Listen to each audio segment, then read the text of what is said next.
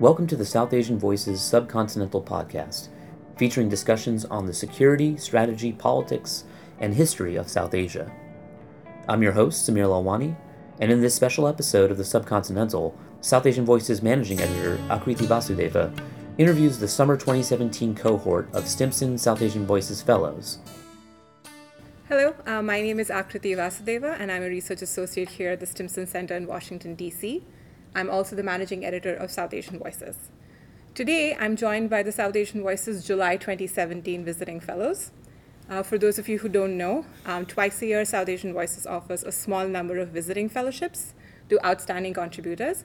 As part of the six month fellowship, fellows work in pairs to develop a research project. Um, they meet with policymakers, scholars, and other experts during their one month residency in DC, and they contribute monthly analysis to SAV. So, fellows, would you please introduce yourselves and tell us where you're coming to us from and what you do? Monish? Hi, I'm Monish, Monish Tourangbam. Um, I teach as an assistant professor at the Department of Geopolitics and International Relations at Manipal University, which is based in Karnataka, India. Thank you. Hi, I'm Kishwar. I'm doing PhD at University of Punjab, Lahore, Pakistan, and I'm teaching as assistant professor at Hajvery University, where I teaches international relations and research methodology. Great, Ruhee?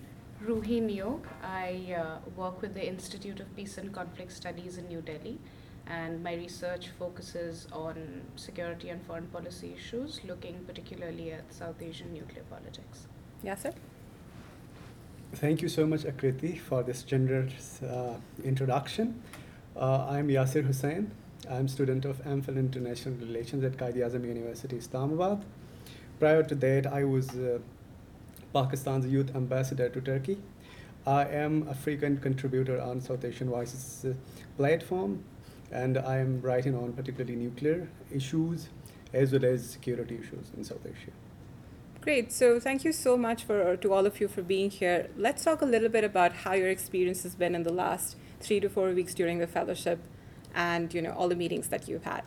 So Monish, um, what was your favorite aspect of the fellowship? What did you find most valuable professionally?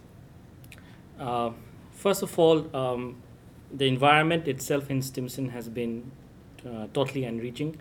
Um, you're surrounded by super smart people all the time, and that itself, uh, you know, uh, I think makes your creative juices flow, and um, and uh, and nonetheless, uh, the meetings that we have had in DC, the kind of exposure that it has given to us mm-hmm. into the DC policymaking community and strategy community, uh, which is, um, I think, something which cannot be matched easily.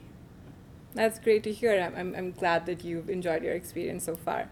Uh, Ruhee, um, what surprised you the most during your meetings in DC, whether it's related to US policy making or an opinion that you heard during the meetings that you've had? Um, I think one of my major takeaways has been my sense of the level of policy uncertainty mm-hmm. that uh, pervades all of DC right now. Um, I mean, of course, one had a sense of this back home, but you don't realize the extent of it until you're immersed in that context and speaking to all the people you've set up meetings for us with. Mm-hmm. Uh, one of the most provocative things uh, I heard was yesterday, uh, a gentleman said that it is time to punish Pakistan for its errant behavior, you know, cut, cut off all the aid, mm-hmm. uh, make the Pakistani visa even more of a liability. Sorry, not the Pakistani visa, the Pakistani passport even more of a liability than it already is mm-hmm. by imposing strict limitations on travel, uh, especially uh, on the Pakistani elite. Mm-hmm. So I thought this was a very interesting opinion, especially uh, given the person who was saying it. I won't be taking the person's name. Mm-hmm. And uh, it's also not an opinion that uh, we've uh, heard very often these past couple of days. Mm-hmm. It's interesting you mention uh, this uncertainty because I remember when we were recording a version of this podcast six months ago with our mm-hmm. January cohort, mm-hmm. it was exactly the same answer that one of our other fellows gave. Oh, wow. And that was at the beginning of you know that was right after inauguration. Yeah. So it's interesting that you feel the same way six months down the line. Uh, so Kishwar, uh, during the course of your fellowship, I think you've had about 25 to 30 meetings, and you still have about a week to go. which one did you find most beneficial? Who did you enjoy interacting with the most?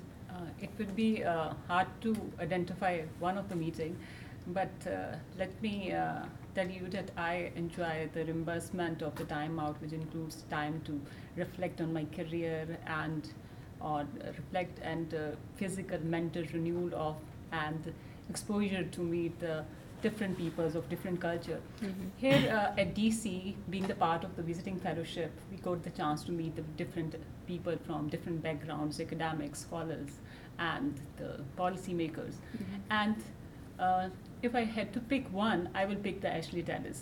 Mhm. Meeting with him was short, but it was very helpful and very uh, insightful, and it really uh, increased my catalog of techniques and strategies, and it will really helpful for me in future research. Yeah. Glad to know that. So um, let's talk a little bit about the research that you're doing at Stimson. You know, you're you're in pairs and you're working and on developing this research project. So let's go ahead and talk a little bit about that. Monish and, and Kishwar, maybe you know you guys start and then Yasir and Ruhee, you can talk about your research. Okay. Uh, the, the research that uh, Kishwar Munir and I have been um, developing uh, and, and trying to sort of uh, uh, you know gain from the meetings and uh, re, you know refine and retune is regarding this uh, the new geopolitics in Afghanistan. Um, you know, um, you I mean it's a it's a it's it's it's a war in Afghanistan which has been going on for more than 16 years, and in this um, recent times, uh, with uh, players like China and Russia, you know, joining and playing a very important role in the reconciliation talks, what we are trying to do is trying to to sort of you know map out uh, you know what has changed and what has continued in Afghanistan, and on that backdrop, we are trying to sort of then make a make some sense of uh, what are the policy implications for India and Pakistan, and what could be our uh, policy options in Afghanistan. Kishwar, do you Yeah. want to add something? Yeah, I would like to add, uh, Manish had told uh, pitch of our uh, project actually, but we are trying to hold the scenarios and there are the likely implications for the regional and the extra-regional players. And uh, on the one hand, there is China and Russia injecting their presence. On the other hand, that the uh, IS is getting feeds in Afghanistan and the Taliban is continuously its its presence in there and on the basis of this assi- uh, assessment, we are trying to evolve the f- future scenarios for Afghanistan. Thanks. And Ruhee and Yasir? Uh, we are working on uh, the Indian and Pakistani bids for NSG membership. And uh, we are asking three primary questions um, and really uh, going sort of back to the fundamentals, which is uh, our first question is why India and Pakistan seek NSG membership.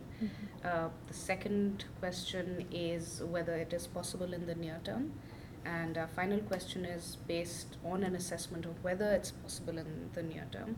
We're going to see whether uh, both India and Pakistan can achieve the objectives that they seek through NSG membership Mhm. outside of the NSG in case it doesn't go through. It's really interesting when you are in Pakistan or you are there and studying in what happens at global level, particularly in case of NSG. There is a human cry that India has been given an upper edge Mm. because of this one two three agreement, Mhm. and we are, you know, lagging behind in this particular field. Mm. At the same time, there are concerns that there is a international discrimination towards Pakistan, primarily in global nuclear commerce. Mm. So everyone is talking about NSG membership, and, and it's a big deal for Pakistan right now. Right. But when it comes to United States, and we personally met with a lot of uh, policymakers, we real, we realized that it's nothing like you know that what whatever we thought about NSG in sitting in India and Pakistan, Mm. it has nothing to do with that in DC. it's a strange thing.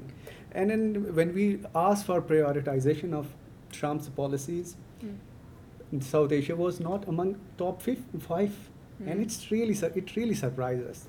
Mhm. That's a great segue. Actually, the next question that I was going to ask you. Let's you know talk a little bit about what's happening in the region. So it would actually be interesting that you know you'll probably be giving us a little bit of a teaser of your argument because the Nuclear Suppliers Group plenary took place last month, and there was no real progress with regard to either India or Pakistan's membership. So, what were, do you think were the main obstacles in, you know, in, in their bid, and how do you see this process going forward? First of all, this NSG decisions are always based on mutual consensus, and uh, unanimity is the most important thing. And particularly with respect to India's uh, bid, China and some other countries, Brazil, Turkey, Austria, they are consistently opposing. Mm. It is, but when it comes to Pakistan's bid, nobody's talking even. and then when we interacted here with policymakers, they, they said that because India's bid is on table, that's why Pakistan's bid has been under discussion. Hmm. Otherwise, there wouldn't have been any sort of discussion on Pakistan's NSG bid alone. Mm. So this was some so, sort of new thing for me. I learned while being in DC. Mm-hmm.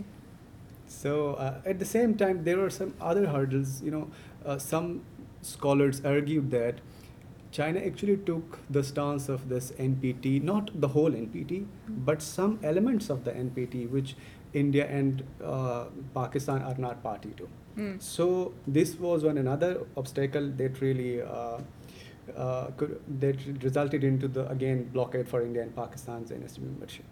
Ruhee, do you want to add something? Well, the same thoughts really. I, uh, in India's case, there were two obstacles. Uh, one was deliberate, which is uh, China. So, uh, just last year, it vocalized its uh, opposition hmm. to India's membership of the NSG, and that has carried on. And in addition to that, um, I think a lot will depend on uh, what the US policy on this is and how much diplomatic capital they are willing to invest in it. And uh, I think the at the Bern plenary, uh, they simply didn't have the capacity to uh, facilitate discussion on India's membership. The State Department is still being reorganized. My understanding is that they haven't really discussed this at great length, mm-hmm. apart from making an announcement, I think, earlier this year about the Trump administration following the same policy. But the approach, we don't really know. Great. Um, so, Monish and um, Kishwar, again, talking a little bit about the Trump administration, they're conducting a review of their policy options in Afghanistan. How is this being viewed in India and Pakistan, and what role would each like to play in the Afghan peace process? Uh, as far as India, I mean, uh, the Trump uh, administration review of South Asia is something which is, as I've heard in the commu- in this town, is due by the end of this month. But you know, we we never know, uh, and we don't know what. Although you have a lot of speculations and a lot of directions being thrown to you during many of these uh, communications but as far as long as the review is not out there as a paper in front of uh, mm. and it's not made public um, um, it's, it's, still i think it's still an open question mm-hmm. but um, yes the uncertainty surrounding south asia at large uh, both at the structural and the operational level i think um, uh, is something that uh, you know new delhi is sort of looking forward to and um, I think uh, New Delhi's strategies would also, to a large extent, be dependent on what would be Trump's policy towards South Asia. Given that, I think we need to figure, picture this thing that India's policy in Afghanistan doesn't exist in a vacuum. Mm. It is dependent on what are the dynamics in Afghanistan itself, and it's dependent on what are the strategies of other countries which are involved in Afghanistan. So I think India, the extent to which India can play a role in Afghanistan has its own has its own challenges and opportunities, and to that extent, the best option for us right now, I think, seems to lie in coordinating our strategies with the United States, which we have been doing. Mm-hmm. But I think New Delhi also should look out and think through that what would be its strategy in the absence of the United States. Kishwar, what about Pakistan? Uh, as far as the Trump administration policy is concerned, it, uh, the policy making process is still uh, slow regarding the what is going to be regarding Afghanistan, Pakistan, and India.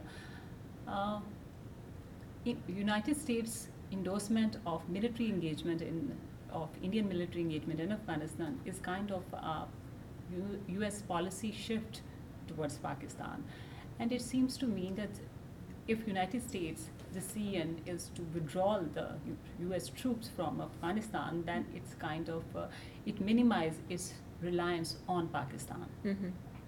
So Pakistan need to work on this. That United States sees it from the lens of Afghanistan. That its relevancy is only to uh, United States is only from uh, Afghanistan's perspective. Mm. So they are asking more about Pakistan's initiative or steps, whether he took about Haqqani's network or other militant organization based in Afghanistan or Pakistan. So Pakistan should come up with policy initiative or rather would go and develop or uh, or normalize its relation with the Afghan government first. Mm. So that would be the paramount policy initiative should Pakistan adopt right now. So wrapping up, um, you know, this conversation that we're having, just give me an idea of what were the specific professional development takeaways that you had from the fellowship, and how would you rate the fellowship experience? Yes, sir. dedication and commitment, particularly within Stimson Center, I have seen is remarkable. This is one thing I have learned here, and when I go back, wherever I'll work, wherever I'll go, I'll keep this thing in my mind. Ruhee? Uh, given the number of interviews that you guys have set up for us over Mm. you know the past two weeks or so, um, I realize the importance of taking on board the variety of perspectives that Mm. you're given and evaluate all of them really to arrive at your own conclusions. That's one. And the second one is to acknowledge and recognize that you may start out with one particular research topic Mhm. but you shouldn't be hell bent on sticking to that because it's entirely possible that it's going to morph and you know change and become something new completely. And uh, with regard to the fellowship itself i think a huge shout out to you akriti jillian hannah liv and the rest of the south asia team. It's been absolutely brilliant. You guys have set up some very interesting interviews for us. Um, and it's been a whirlwind, but I think it's all been very productive and interesting. Yeah. Okay. I definitely second uh, Ruhee whatever she, she said about the Stimson Center teams, the kind of uh, environment we received there and the kind of the support you people gave us, it's phenomenal, and it's a learning experience to work with. As Yasir mentioned, the dedication and the commitment to the organization and the kind of environment which you gave to your uh, every individual there is very very important that hopefully I will share this experience with my students Mm-hmm. back home definitely. Manish? Yeah, um, yeah. The first thing that comes to my mind when I think about this fellowship and the kind of environment that the South Asia team, in particular, and Stimson Center has created for the fellows here is, I think, this perfect balance of hospitality and f- a friendly atmosphere, but at the same time, being totally rigorous and unflinching in your criticism of our of whatever you know professional work that we do here which i think is something which stands out for me because it it makes i mean it forces me to rethink. It Mhm. forces me to change prisms of thinking. And um, the exposure that we have had here have had here is um, you know phenomenal and what i would take back from here is um, not only uh, fresh ideas to f- fine tune uh, the project that we are working for SAV, but also a lot of ideas, you know, which makes me think about uh, you know prospective future uh, research projects. I'd like to add one thing that uh, here we had a great opportunity to work with the Indian fellows. Mhm. That is a very unique thing, and I'm really very very enjoyed working with Monish, Ruhee, and they are both. Uh, But not with Yasir. Yasir is, uh, definitely yes. this is discrimination, I should say. We're Uh, glad that you say that because this is going to be a great promo for the fellowship. So thank you for your words and your testimonials. uh, just ending here, just talk to us a little bit about where you're going next professionally and what work you're going back to. As I have mentioned earlier, I'll go back. I have to start on my thesis work Mm. as uh, Kai- at Qaid Azam University. I have to actually it's gonna be a continuation of what I am doing here. Mhm. Uh, I am working on South Asian nuclear issues, and there is my research topic as well. So I am looking at this particular issue through other lenses, not the conventional one. I'll be looking at Pakistan India nuclear arms race through the lenses of constructivist approach Mhm. rather than a pure realist approach that traditionally being the fashion for a lot of policymakers in Pakistan and India as well. So this is what I will do.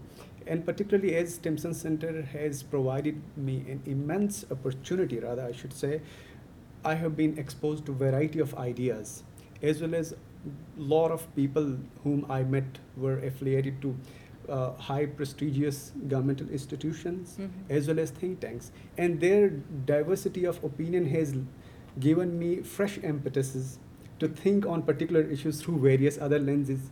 So this is what I am going to apply in my academic career ahead. Great, Ruhee. I'll be going back uh, to Delhi, back to uh, the Institute of Peace and Conflict Studies, and I'll be starting a project on uh, the WMD Terrorism Summit that India is going to be hosting next year. Great, Kishwar. My focus will be on to complete my PhD dissertation. Mhm. That is due. that is the foremost task that I had to do. Good luck with that, Thank you. Manish. Uh, after spending two weeks here, um, I sort of had this uh, feeling that uh, the high feeling of being part of the Beltway here.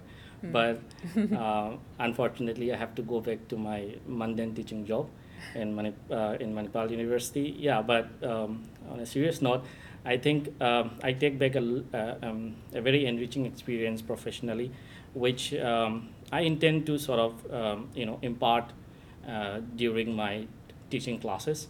And apart from that, um, I can will the first priority, of course, is to work on the policy policy memo for SLB and on my on my book project. Great. Yasir, do you want to add something? Yeah, yeah, of course. Um, as you have been asking so many questions, it's our turn. I think we should ask some question to you as well.